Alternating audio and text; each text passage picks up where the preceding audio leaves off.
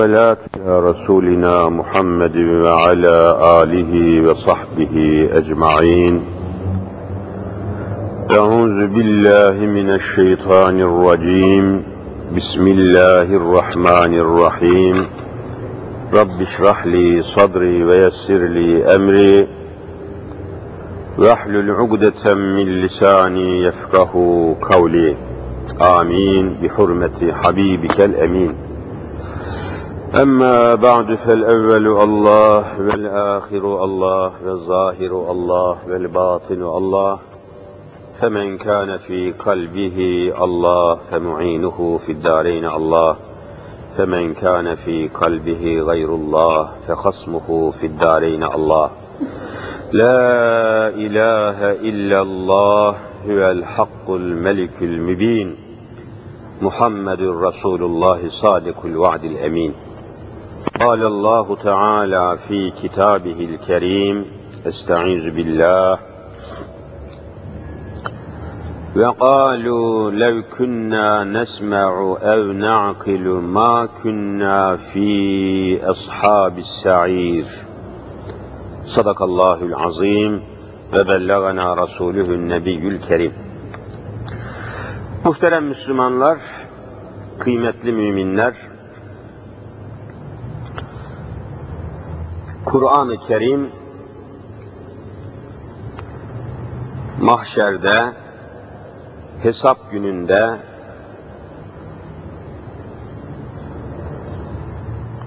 hesaba çekilen insanların hesaptan sonra, hesapları görüldükten sonra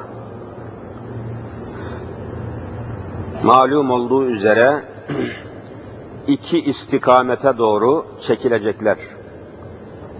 Veya iki istikamete, iki yöne doğru sevkiyat başlayacak. Birisi cehenneme doğru. Diğeri de cennete doğru sevkiyat dediğimiz hareket başlayacak. Cehenneme doğru çekilen, sevk edilen insanların, mücrimlerin, müşriklerin, münkirlerin, mülhidlerin, inanmayanların, inkarcıların o esnada ne söyleyeceklerini, nasıl bir karşılık vereceklerini, nasıl bir davranış içine gireceklerini ve dudaklarından ne gibi sözler döküleceğini Kur'an-ı Mübin yer yer daha şimdiden bize haber veriyor. Bunu şuna benzetmek lazım. Nasıl ki bazı idam edilen hani infaz için idam etmek üzere asılacağı yere götürülen adama soruyorlar. Son sözün nedir? Yani son olarak ne söyleyeceğini soruyorlar. Son söz. Ondan sonra ölüm geliyor, daha konuşamıyor, hiçbir şey ifade edemiyor. Onun için ölüme gidenlerin, idama gidenlerin son sözleri çok önemlidir. Artık ondan daha mühim söz söylememiş oluyor. Söyleyeceği en son, en muazzam, en kendisini ve etrafını, çevresini ilgilendiren çok ciddi bir şekilde son sözünü nasıl ki idama gidenler söylüyorlarsa ve böyle bir adet varsa, usul varsa cehenneme gidenler de daha işin başında giderken bir takım son söz cehenneme gitmeden evvel, girmeden evvel söyledikleri sözler var. Onların bir kısmını Kur'an-ı Kerim bize naklediyor. Haber veriyor. İşte şimdi okuduğum ayet-i kerime böyle cehenneme sevk edilen, cehenneme doğru çekilen, götürülen insanların cehennemlik olanların söyleyeceği sözlerden birisi bu. Estaizu. Ve kalu diyecekler ki daha demediler diyecekler. Kur'an-ı Kerim onu da haber veriyor. Lev kunna nesma'u ev na'kilu ma kunna fi ashabis sa'ir. Söz bu kadar. Lev kunna nesma'u Arapça semi'a yesme'u işitmek demek. İşitmek. Yani kulakla alakalı bir şey. İşitmek deyince aklımıza kulak geliyor. Lev kunna nesme'u eğer dünyada işitseydik, duysaydık, işitseydik, sonra ev nakilu yahut da aklımızı işletseydik. Hani akıl diye bir şey var insanlarda. Aklımızı kullansaydık, anlasaydık, dinleseydik, aklımıza, fikrimize, zihnimize bu meseleyi getirmiş olsaydık, ma kunna fi eshabis sa'ir şimdi şu cehennemlik olanların arasında olmayacaktık. Bakınız, çok ilginç bu. Yani Müslümanları derinden derine düşündüren bir ifade bu. Lev kunna nesma'u Demek ki burada şunu anlıyoruz. Cehenneme gidenlerin hemen pek çoğu İslam'ı işitmemiş olanlar olacak. Duymamış, işitmemiş. Daha doğrusu kendilerine tebliğat ulaşmamış. İslam kendisine ulaşmamış. İkinci derecede nakulu, akıllarını işletmemişler. Akıl dediğimiz bir meleke var. İnsanları hayvanlardan ayıran en mühim cevher, en mühim meleke nedir? Akıldır. Akıl olmasaydı insan olmak mümkün değildi. Onun için bir insanın en mühim karakteri aklıdır, özelliği aklıdır, güzelliği aklıdır, semeresi, mahiyeti aklıyla ölçülür. Bir insanın en mühim vazifesi aklını işletmesidir. Akıl işleyecek, akıl çalışacak. Düşüncemizi, aklımızı, fikrimizi mutlaka işleteceğiz. Burada iki noktaya temas ediliyor. Günümüzün konularını da bu noktalarla, bu mevzularla irtibatlandırarak ezan-ı Muhammedi okununcaya kadar konuyu götürmeye çalışalım.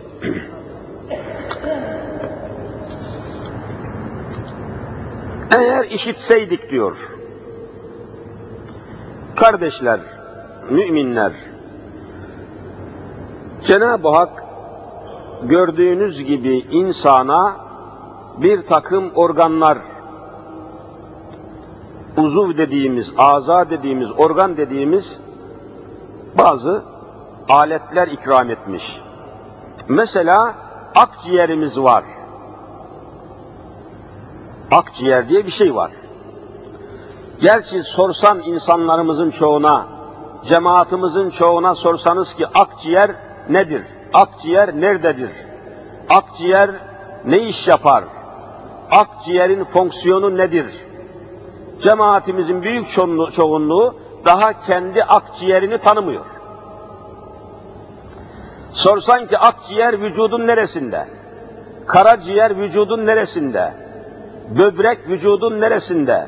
Pankreas vücudun neresinde? Safra vücudun sağında mı solunda mı? Vallahi bilmeyen insanlar var. Kendisini tanımıyor adam. Allah'ın verdiği bu organların hususiyetlerini, özelliklerini, önemini, kıymetini, görevini, ödevini bilmiyor. Hangimiz tamamen biliyoruz? Akciğer. Nedir bu akciğer? İnsanların hava alıp hava vermesinde en mühim vasıta oksijen alıyorsunuz. Cenab-ı Hak her verdiği organın lazım olduğu ortamını, vasatını, malzemesini de ihsan etmiş. Eğer akciğer olsaydı da oksijen olmasaydı hiç kıymeti yoktu. Akciğeri kim yaratmışsa oksijeni de yaratan o. Onu ona dengelemiş. Oksijen varsa akciğer var. Solunum sistemi. Akciğer varsa oksijen de var. Bundan dolayıdır hepimiz biliyoruz doğan çocuklar anasından doğar doğmaz o bebeler, o çocuklar, bebekler hepiniz biliyorsunuz fevkalade ağlamaya başlarlar. Hem de böyle zorlu bir ağlama. Yavaş da değil. Olabildiği kadar, alabildiği kadar doğan çocuklar ağlarlar. E niye ağlıyor? Sebebi bu. Eğer o çocuk doğar doğmaz ağlamasaydı, ağzı ve burnu açılmazdı. Ağlayınca ağız açılıyor. Zorlayınca burun açılıyor. O açılan ağızdan ve burundan oksijen giriyor, hava giriyor, doğru akciğerlerdeki bronşlara gidip oturuyor. Eğer anında dünyaya gelen çocuğun ağzından burnundan hava, oksijen gidip akciğere oturmasa o çocuk altı dakika sonra ölecektir. Allah öyle bir düzen, nizam, ahenk, usul koymuş ki ana rahminden, o karanlık yerden, o havasız yerden çıkar çıkmaz o yavrunun imdadına oksijeni koşturuyor. Koş, ağzından gir, burnundan gir, akciğerlerine git otur, bu yavru hayatta kalsın diyor. Keyfinden ağlamıyor, boşuna ağlamıyor. Aynı şekilde insanda göz var. Eğer insana Cenab-ı Hak göz verseydi de ışık vermeseydi, güneş olmasaydı, karanlık olsaydı, o verdiği gözün bir kıymeti olur muydu? Vallahi olmazdı. İnsana göz veren Allah, güneşi de yaratmış, aydınlığı, kandili, ışığı da yaratmış ki o göz fonksiyonunu icra edebilsin. Demek ki güneş ile göz arasında büyük münasebet var. Güneşi yaratan gözü yaratmış, gözü yaratan güneşi yaratmış. Güneş olsaydı da göz olmasaydı, göz olsaydı da güneş olmasaydı hiçbir kıymeti yoktu.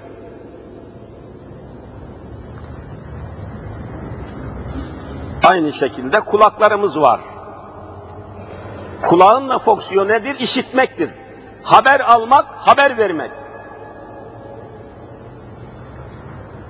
Kulak ne mühim bir organdır. Göz ne mühim bir organdır. Akciğer ne mühim bir organdır. Böbrekler ne mühim organdır. Hepsinin çok muazzam ödevleri, görevleri var. Biz bugün kulak üzerinde duracağız. İşitme. Nasıl ki bir insan hava almadan yaşayamazsa, hava almadan aldığınız havayı, havayı dışarıya vermeden yaşayamazsınız. Aynı şekilde toplum içinde yaşayan insanlar da habersiz yaşayamaz. Haber alacaksınız. Haber. Nasıl ki insanın yaşaması, ayakta kalması, hayatını ve canlılığını devam ettirmesi için hava almaya mecbur ise, hava almak onun en tabii hakkıysa, bu hakkı kimse engelleyemez. Hava alıp hava verme hakkını kimse engelleyemez. İnsanların yeryüzünde anasından doğar doğmaz ilk aldığı şey havadır. Anne sütü falan değil. Sütten evvel, sudan evvel evvela çocuğun demin anlattığım ağzından burnundan hava hücum edip ilgili yere gidip oturuyor. Havadan evvel hiçbir şey alamazsınız. Demek ki bir insanın hayattan, dünyadan, çevreden, etrafından ilk aldığı şey havadır, en tabii hakkıdır. Havayı kirletemezsiniz, havayı bozamazsınız, havaya tecavüz edemezsiniz ve insanların havasını bozmak gibi bir tecavüze yetenemezsiniz. Bundan dolayıdır İslam alimlerimiz diyor ki, sigara içen bir Müslümanın hiçbir günahı, kusuru, keraheti, eksiği, noksanı olmasa, maşallah bütün farzları eda ediyor, vacipleri eda ediyor, haramlardan sakınıyor, günahlardan sakınıyor, mekruhlardan sakınıyor, sünnetleri eda ediyor, takva hayatı yaşıyor ama sigara içiyor. Sigara içtiği bir mekanda, kapalı bir alan, odadır, salondur, kapalı bir yerdir. Sigara içtiği yerde o dışarıya yaydığı dumandan, o sigaranın dumanından, zehirinden, o sigara içtiği yerde kaç kişi rahatsız olmuşsa, o sigaranın dumanından kaç kişi rahatsız olmuşsa, rahatsız ettikleri adamlardan teker teker helallik almadan vallahi cennete giremez. Bunu kafanıza iyi koyun. La yedhulul cennete ebeda. İstihlal, helallaşacaksınız. İnsanların akciğerine çektiği havayı bozmaya kimsenin hakkı yok. Allah bu hakkı kimseye vermemiş. Müslümanlar, işin farkında değiliz. Ne yaptığımızı bilmiyoruz. Ne yaptığımızın farkında değiliz.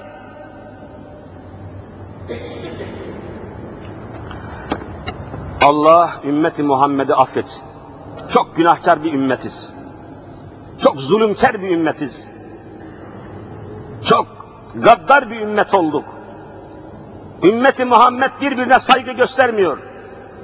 Ümmeti Muhammed birbirini sevmiyor, saymıyor, kucaklamıyor. Ümmeti Muhammed çok bencil oldu. Bencil, egoist. Kendisinden başkasını düşünmüyor. Kirletiyor, körletiyor, saldırıyor, parçalıyor, döküyor, atıyor, israf ediyor. Çevresini düşünmüyor, etrafını düşünmüyor. Oturduğu apartmanda üst katta kim var, Allah kim var tanımıyor. Tanışmıyor, görüşmüyor, konuşmuyor. Vahşi bir hayat yaşıyor. Üretici değil ümmeti Muhammed, tüketici. Kendini tüketiyor, hayatını tüketiyor, ömrünü tüketiyor. Ümmeti Muhammed tembel, çok tembel. Dünyanın hiçbir yerinde bizimki kadar kahvehane olan başka ülke yok. Gidin Arabistan'a baştan başa kahvehane. Efendim lokanta, yemek, içmek, hiç fabrika yok, iş yeri yok, atölye yok, üretmiyor, çalışmıyor, tembel. Gidin Avrupa'ya, sabahın altısında herkes işine gidiyor. Güneş doğmadan evvel fabrikasında yerini alıyor. Bizde iş adamları saat ondan evvel işlerine gelmiyor.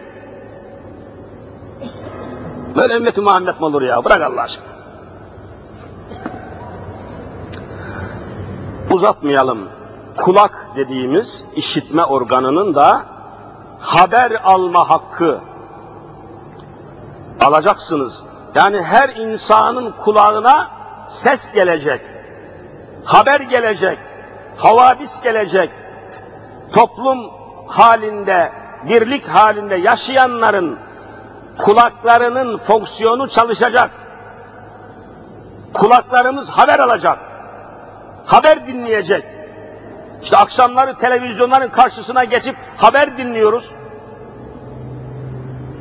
Acaba bu haberi verenler, televizyon kanalları, haber spikerleri, bu dinleyen insanlara, haber dinleyen insanlara saygı gösteriyorlar mı, göstermiyorlar mı? Bu noktayı inceleyelim. Nasıl ki etrafını kirleten adam, nefes alıp vermeye çalışan insanların havasını kirletiyorsa, yani hava kirlenebilir. Havayı kirletenler var. Suyu kirletenler var. Aynı şekilde televizyon kanallarında haber okuyan spikerler, haber müdürleri, haber servisçileri, haber toplayan kameramanlar da yaydıkları haberleri kirletiyorlar. Her akşam biz doğru olmayan pis ve kirli haberler dinliyoruz. Bu bize hakarettir. Kulağımıza hakarettir, beynimize hakarettir, zihnimize hakarettir. Her akşam televizyon ekranlarından belli saatlerde ana haber bültenlerinde yalan haber, haber bombardımanı, şişirilmiş, taraflı, yanlı, satılık gazeteciler, satılık kameramanlar, kiralık haberciler tarafından insanlar her akşam ekrandan haber bombardımanına tutuluyor mu tutulmuyor mu? Felaket. Ve adını tarafsız koyuyorlar. Ya bugünkü şartlarda bir gazeteci, bir televizyoncu tarafsız olabilir mi? Tarafsız. Mümkün mü tarafsız olması?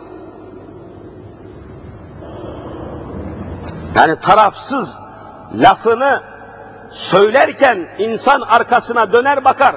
Sen tarafsız olabilir misin? E niye? Yani bir gazeteci, bir televizyoncu tarafsız olabilir mi? Bugünkü şartlarda olamaz. Niye? Bugün görüyorsunuz hepiniz, hepimiz şirketler, adamlar önce şirket kuruyorlar.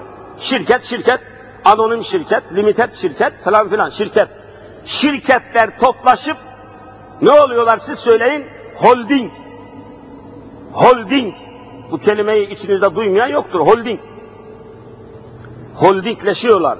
Hani şirketler toplanıyor, holding oluyor. Ondan sonra dev holding oluyor. Korkunç bir sermaye. Ve bu holdinglerin her birisinin de bir televizyon. Televizyon oluyor.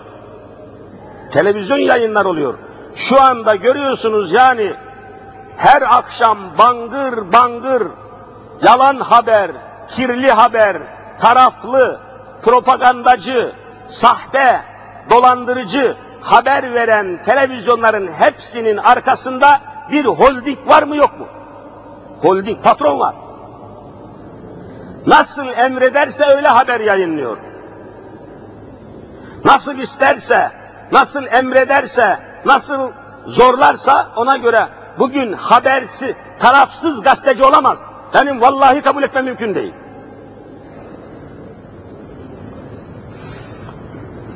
Bugün bakın televizyonlara, ekranlara, gazete, gazetelere halkın hiçbir derdini yansıtmıyorlar. 15 milyon, 12 milyon işsiz var.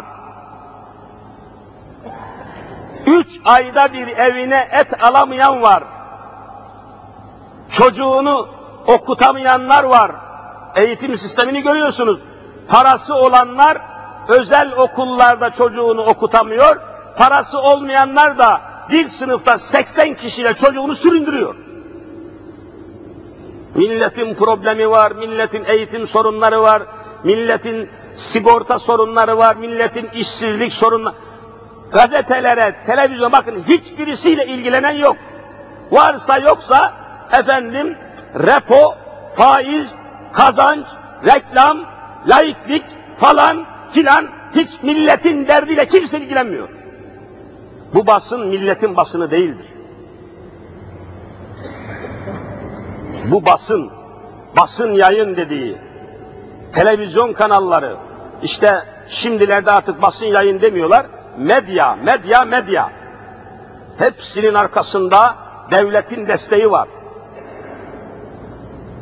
İki telliye gidin, o büyük gazetelerin isimlerini buradan söylemeye gerek yok. Yaptırdıkları o aynalı, camlı, son derece modern plazalar, o büyük binalar, o büyük rotatifler, o büyük işletme binaları hepsi devletten alınan bağışlarla, kredilerle kurulmuştur. Bu milletin verdiği vergilerle kurulmuştur.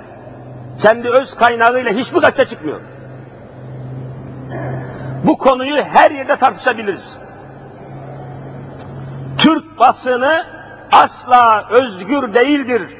Holdinge bağlıdır, patrona bağlıdır, bir başka bir güce bağlıdır, egemen güçlere bağlıdır, bir takım krediler alarak bankalara bağımlıdır, holdinglere bağımlıdır, ağzını açamaz, patronun gözüne bakmadan toplumun gözüne bakamaz. Büyük maaşlar veriyorlar, krediler alıyorlar, faiz alıyorlar, imkan alıyorlar, devletten bağış alıyorlar, basın yayın yoluyla büyük reklamlar alıyorlar. Bunca beslendikleri, yedikleri, içtikleri patronlara karşı bağımlı olmamak mümkün mü? Vatandaş da bunu bildiği için gazeteye itibar etmiyor. Düşünün, irili ufaklı Türkiye'de dağıtımı yapılan 17 gazete var. Günlük 17-18 tane gazete var. Topluyorsunuz toplam hepsinin tirajı, hepsinin satışı 3,5 milyonu geçmiyor. 65 milyonluk bir Türkiye'de toplam basının, gazetelerin, dağıtılan, satılan gazetelerin toplam sayısı, tirajı 3,5 milyon. Dünyada böyle rezalet görülmemiştir. Sadece Japonya'yı ben araştırdım. Japonya'da 120'ye yakın günlük gazete çıkıyor. 120'ye yakın gazete. En az satan gazete Asahi gazetesi günlük Japonya'da çıkan gazete en az olduğu halde günde 16 milyon satış yapıyor bir gazete. 16 milyon okuyucusu var. Okumaya bakın. Türkiye'de 17-18 gazetenin toplam satışı 3,5 milyon. Demek ki hiç okuyan yok. Okuyan yok. Türkiye'de gazete okumak için alınmıyor. Oku, okumuyorlar. Sadece bakıyorlar resimlerine, spor sayfasına, totoya, lotoya, efendim bir takım köşelerine, magazin dedikleri o artistlerin, çıplakların, şehvet tüccarlarının sayfana bakıyorlar, ondan sonra kaldırıp atıyorlar. Türkiye'de gazete okumak için değil, bakmak için alınıyor. Bakıyorlar. Okuma yok. Hele şimdi son zamanlarda da kupon, kupon, kupon tabiriyle eşya satışı için gazete kupon veriyor. Buzdolabı, çamaşır makinesi, pas, tabak, kaşık, çatal, züccaciye, bardak vesaireyle iyice gazetecilik kökünden Türkiye'de öldü. Gazeteci tüccar oldu. Gazeteci haberci olmaktan çıktı. Beyaz eşya tüccarı, satıcı, kuponcu, propagandacı, dolandırıcı, yalancı, dolapçı, dümenci oldu gazeteci. Dünyanın en büyük yalancı gazetecileri bizde.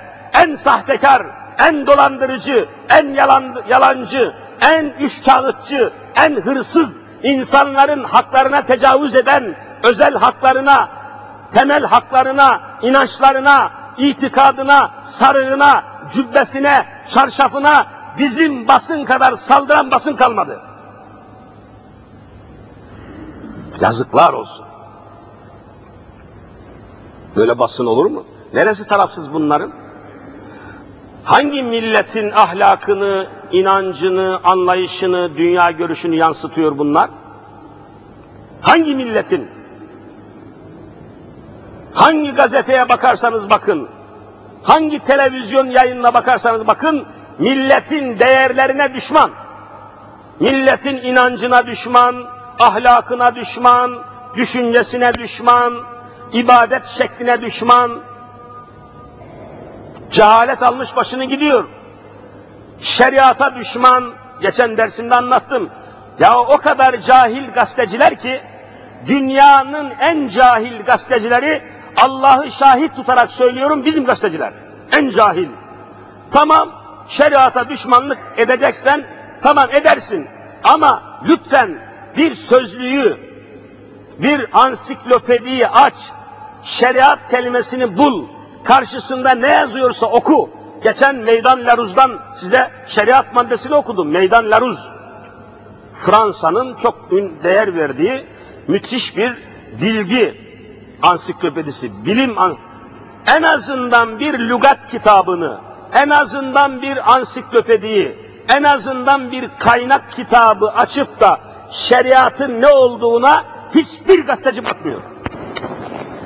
Ver yansın. Bu cehaletle nereye varılacak? Nereye varılacak?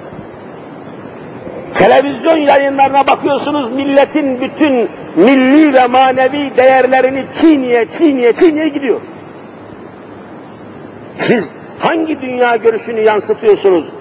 Siz televizyon yayınlarına bakıyorsunuz milletin bütün milli ve manevi değerlerini çiğniye çiğniye çiğniye gidiyor. Siz hangi dünya görüşünü yansıtıyorsunuz? Siz haber mi veriyorsunuz, propaganda mı yapıyorsunuz? Türk basını çok azı müstesna tamamen propagandacıdır.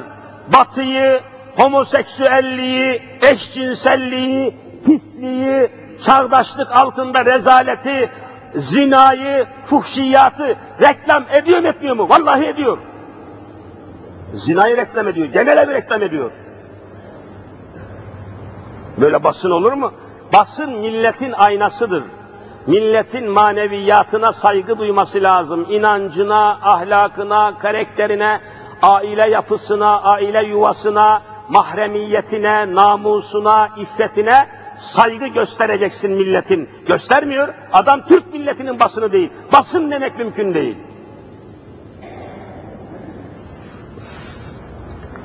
İki yüzlü gazetecilerin hemen hemen çok azı müstesna. Daima her yerde ve her şeyde bir istisna olur. Onları istisna yani ayrı tutuyoruz. Ama büyük çoğunlukla Türk basını iki yüzlü.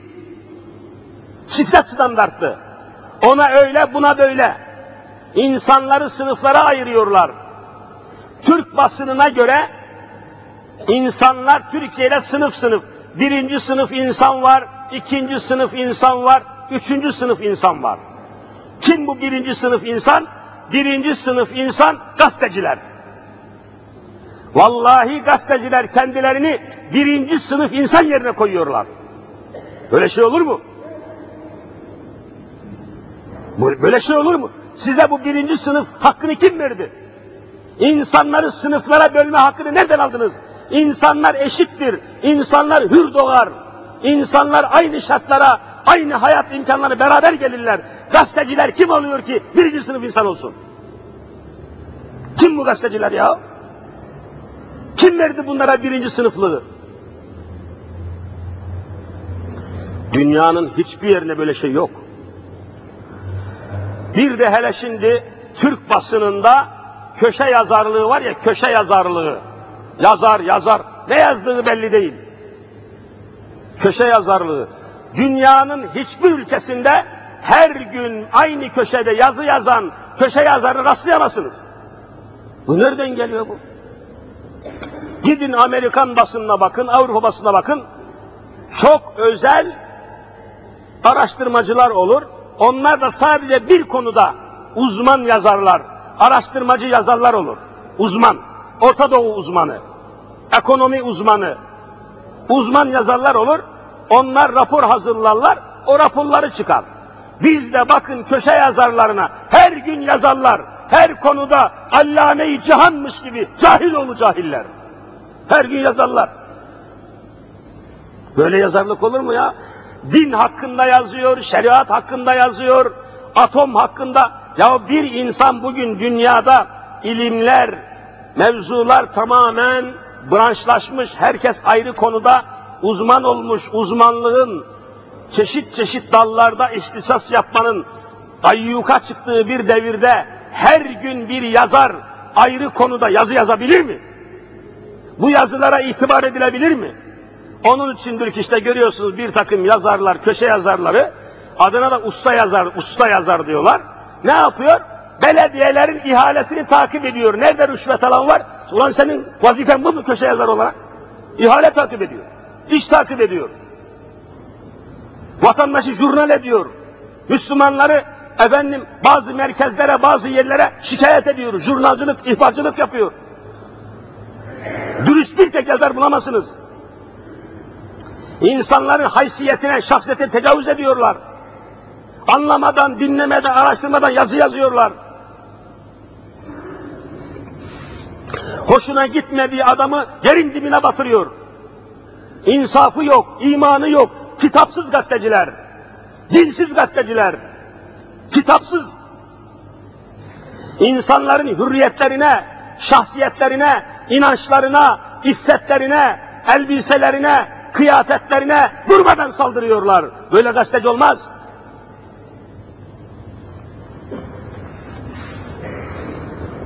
Onun için iletişim dediğimiz haberleşme unsurları haberi veren olacak, haberi hazırlayan, haberi yayına hazırlayan hepsi ekip halinde dürüst haber, doğru haber iletmesi lazım.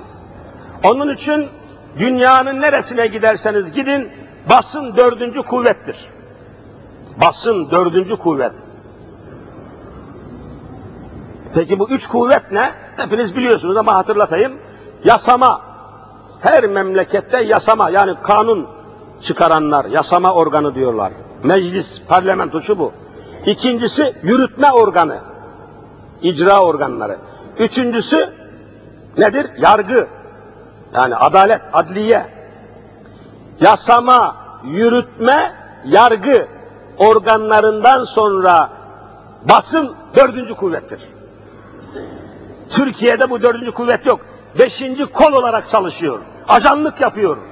Propagandacılık yapıyor, ihbarcılık yapıyor. Türkiye'de basın dördüncü kol değildir. Beşinci koldur. Dördüncü kuvvet değil, beşinci kol. Yani propaganda, yani reklam, yani ajan, yani muhbir. Halbuki basının vazifesi yasama organlarının, yürütme organlarının ve bir de yargı organlarının hatalarını, yanlışlarını, eksiklerini milletin, halkın, toplumun, ahalinin aleyhinde yapılanları teşhir edip basın görevini, kontrol görevi yapacak. Basının vazifesi hadiseyi olduğu gibi yansıtmaktır. Buna ne diyorlar? Objektivizm. Objektif. Yani olduğu gibi. Olduğu gibi. Sen bir şey yapmayacaksın. Sen bir şey katmayacaksın. Yorum yapmayacaksın. Yargılamayacaksın. Sorgulamayacaksın. Bakın Türk gazetecilerine, Türk basınında habercilere bakın, yayıncılara bakın, çektiği bir haberi objektif olarak çekmiyor. Nasıl istiyorsa öyle çekiyor. Patronu nasıl haber istiyorsa o haberi olduğu gibi değil, patronunun istediği şekle sokuyor. Çember sakallı diyor, yobaz diyor, gerici diyor. Senin bunu demeye hakkı, sen gazetecisin, terbiyesiz herif. Sen başkasına gerici demeye ne hakkın var? Nereden biliyorsun gerici olduğunu? Mahkemeden karar mı aldın? Şerefsiz. Nereden biliyorsun? Çember sakallı. Sen gazetecisin, sıfat takamasın, yorum yakama yapamazsın, insanları sorgulayamazsın, insanları yargılayamazsın, adalet görevi yapamazsın. Sen basınsın, olduğu basacaksın. Objektif olacaksın, olmuyorlar. Türkiye'de objektif tek gazeteci yok. Ya patronunun istediğine göre, ya sistemin, ya rejimin, ya bankanın, ya müdürünün, ya efendim bilmem birisinin emrine, iznine, istifadesine göre haber ya. Böyle haber ya. Dünyanın hiçbir yerinde böyle pis haber olmaz. Haber doğru olacak. Haber dürüst olacak. Haber objektif olacak. Olduğu gibi yansıyacak. Ayna gibi. Ama bunlarınki böyle değil. Onun için toplumda görüyorsunuz görülmedik bir kargaşa var. Eğer bu yerli basın bir kimseye kafayı taktıysa onun ırzına kadar, namusuna kadar, yatak odasına kadar sokulabiliyor. Hani insanların mahremiyeti vardı? Hani insanların özel hayatı vardı? Sen nasıl benim özel hayatıma tecavüz edersin şerefsiz gazeteci? Nasıl edersin? Adam gelip yatak odasına kadar giriyor gazeteci ya. Kimsin lan sen? Sana bu hakkı kim verdi? İnsanların özel hayatları var. Oraya kimse hücum edemez, oraya kimse dalamaz, içeriye giremez, saldıramazsın. Ama bizde o yoktur.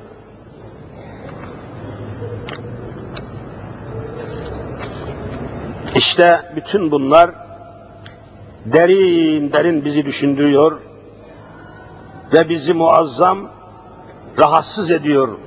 Dünyanın hiçbir yerinde bu kadar başıboş, bu kadar laubali, bu kadar pervasız, bu kadar insan haklarına saygısız hiçbir gazeteci bulamazsınız. Mümkün değil. Bu kadar yalana, bu kadar reklama, bu kadar ajanlığa mahkum bir basın bulamazsınız. Bunun içindir ki okunmuyor. Gerçi bizim toplumumuz okuma özürlü bir toplum halindeyiz. Okuma özürlü. Okumuyoruz. Nasıl ki hani insanların bir kısmı kimi doğuştan, kimi sonradan özürlü oluyor. Mesela işitme özürlü. Sağır diyorlar. Eskiden sağır derlerdi. Şimdi işitme özürlü. Eskiden kör derlerdi. Şimdi görme özürlü. Eskiden efendim geri zekalı derler. Şimdi efendim zihin özürlü. Bizim milletimiz de kusura bakmayın okuma özürlü. Okumuyor ya. 65 yaşındaki bir hacı efendiye sordum geçenlerde. 65 yaşına gelmiş. Dedim ki hacı efendi ömründe 65 sene gelmiş geçmiş. Ömründe başından sonuna kadar eline alıp okuduğun kaç tane kitap var dedim. Hocam vallahi bir tek kitap okumamışım ben dedim. 65 yaşına gelmiş adam tek bir kitap okumamış. Ne dini kitap, ne kültürel, ne siyasi, ne iktisadi, ne idari, ne hukuku hiçbir kitap okumamış. Okuma özürlü bir millet olduk. Okumuyoruz. Halbuki hiçbir dinde, hiçbir görüşte, felsefede İslam'ın okumaya verdiği önem verilmemiştir. Hepiniz biliyorsunuz Allah'ın Resulü Hazreti Muhammed Mustafa sallallahu aleyhi ve selleme Mekke-i Mükerreme'de Hira Nur Dağı'nda Hira Nur Dağı'nda kendisine arş-ı aladan Cebrail vasıtasıyla ilk gelen ayetin ne olduğunu içinizde bilmeyen yoktur. İkra Bismi Rabbikellezi halak halakal insane min alak. Bütün dünya biliyor bunu. İkra ne demek? Oku, oku, oku. İslam'ın ilk gelen ayeti budur. Bizim milletimizde maşallah sanki okuma, okuma, okuma. Hiç okumuyor. Müslümanların evlerine gidiyorsunuz, misafir odalarına, oturma odalarına gidiyorsunuz. O bir dolap, mobilyadan muazzam bir dolap, çam kaplama, bilmem ne kaplama. Dolabın içinde adeta bir züccaciye dükkanı açılacak kadar cam eşya var. Ayran takımı, süt takımı, kahve takımı, çay takım, takım, takım. 12 bardak, bardak, bardak. Ya Allah'tan korkmaz. Bir tane de kitap koyuyor rafa ya. Kitap yok. Kitapsız bir millet haline geldi. Kitap yok. Müslümanların evinde kütüphane yok. Bizden ne hayır gelecek? Okuma yok, öğrenme yok, merak etmek yok. Profesörü de böyle. Geçenlerde biri anlatıyor. Üniversitelerden birisinde aynen bugünkü gibi cuma günüymüş. Birkaç namaz kılan Müslüman görevli oranın personeli, öğretim görevlisi değil. Personel profesöre, dekana, dekan diyorlar biliyoruz. Fakülteyi yönetene dekan. Üniversiteyi yönetene rektör. Dekana çıktı demişler ki muhterem sayın dekanım demişler. Bir cuma namazı kılmak üzere müsaadenizi istiyoruz. Yakında bir cami var, cumayı kılıp gelelim demişler. Demiş ki ya ne lüzum var demiş. Şurada demiş ayrı ayrı size seccade vereyim cumayı kılın demiş. Profesöre bak. Yani şurada diyor şu odada, şu salonda neyse bir merdivenin altında size seccade bulsunlar. Cumanızı teker teker kılın diyor. Yani cuma namazının cemaatte kılındığını vallahi bil, profesör bilmiyor ya. Gusül abdestini bilmiyor. E böyle okumamış, dinini, maneviyatını, mukaddesatını, tarihini, geleceğini okumayan, anlamayan, dinlemeyen, araştırmayan bir millet neye yarar? Bu profesörden ne dökülür, ne olur yani? Nitekim görüyorsunuz eğitim çıkmaza saplandı. Millet umudunu kesti bu eğitimden. Adam yetişmiyor görüyorsunuz. Geçen cuma söyledim yani ilkokulu bitiren yavrularımızın anne babaları bu çocukları nereye vereceklerinde vallahi tereddüt geçiriyorlar. Ben işin içindeyim bana soruyorlar. Ve bundan dolayıdır ki görüyorsunuz eğitim sistemine güvenmediği için dini duygular dışlanmış, ahlak dışlanmış, maneviyat dışlanmış, edep dışlanmış, namus dışlanmış. Böyle okullarda okuyan çocukların sonunu görüyorlar. Ya uyuşturucu, ya cinsi sapıklık, ya aşırı zevke, sekse düşkünlük. İnsan yetişmiyor. Ne oldu bu sene gördünüz? İstanbul'daki İmam Hatip okullarına müracaat edenlerin sayısı 46 bin kişi. 46 bin müracaat var. Bunun 3 binini, 4 binini aldı, gerisini alamadı. Okul yok, sıra yok, mektep yok, bina yok, yeterli değil.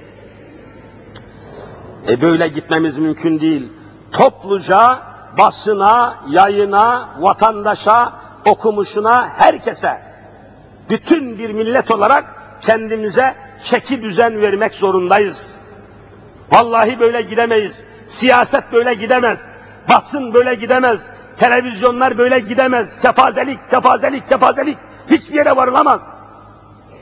Allahu Teala cümlemizi ve cümle ehli İslam'ı ikaz eylesin inşallah. Manevi bir şekilde, rahmani bir şekilde, Rabbani bir şekilde yeniden düşünmeye, yeniden temizlenmeye, yeniden toparlanmaya, yeniden şekillenmeye, yeniden inanmaya, yeniden İslam'ı yaşamaya Allah bizi muvaffak eylesin.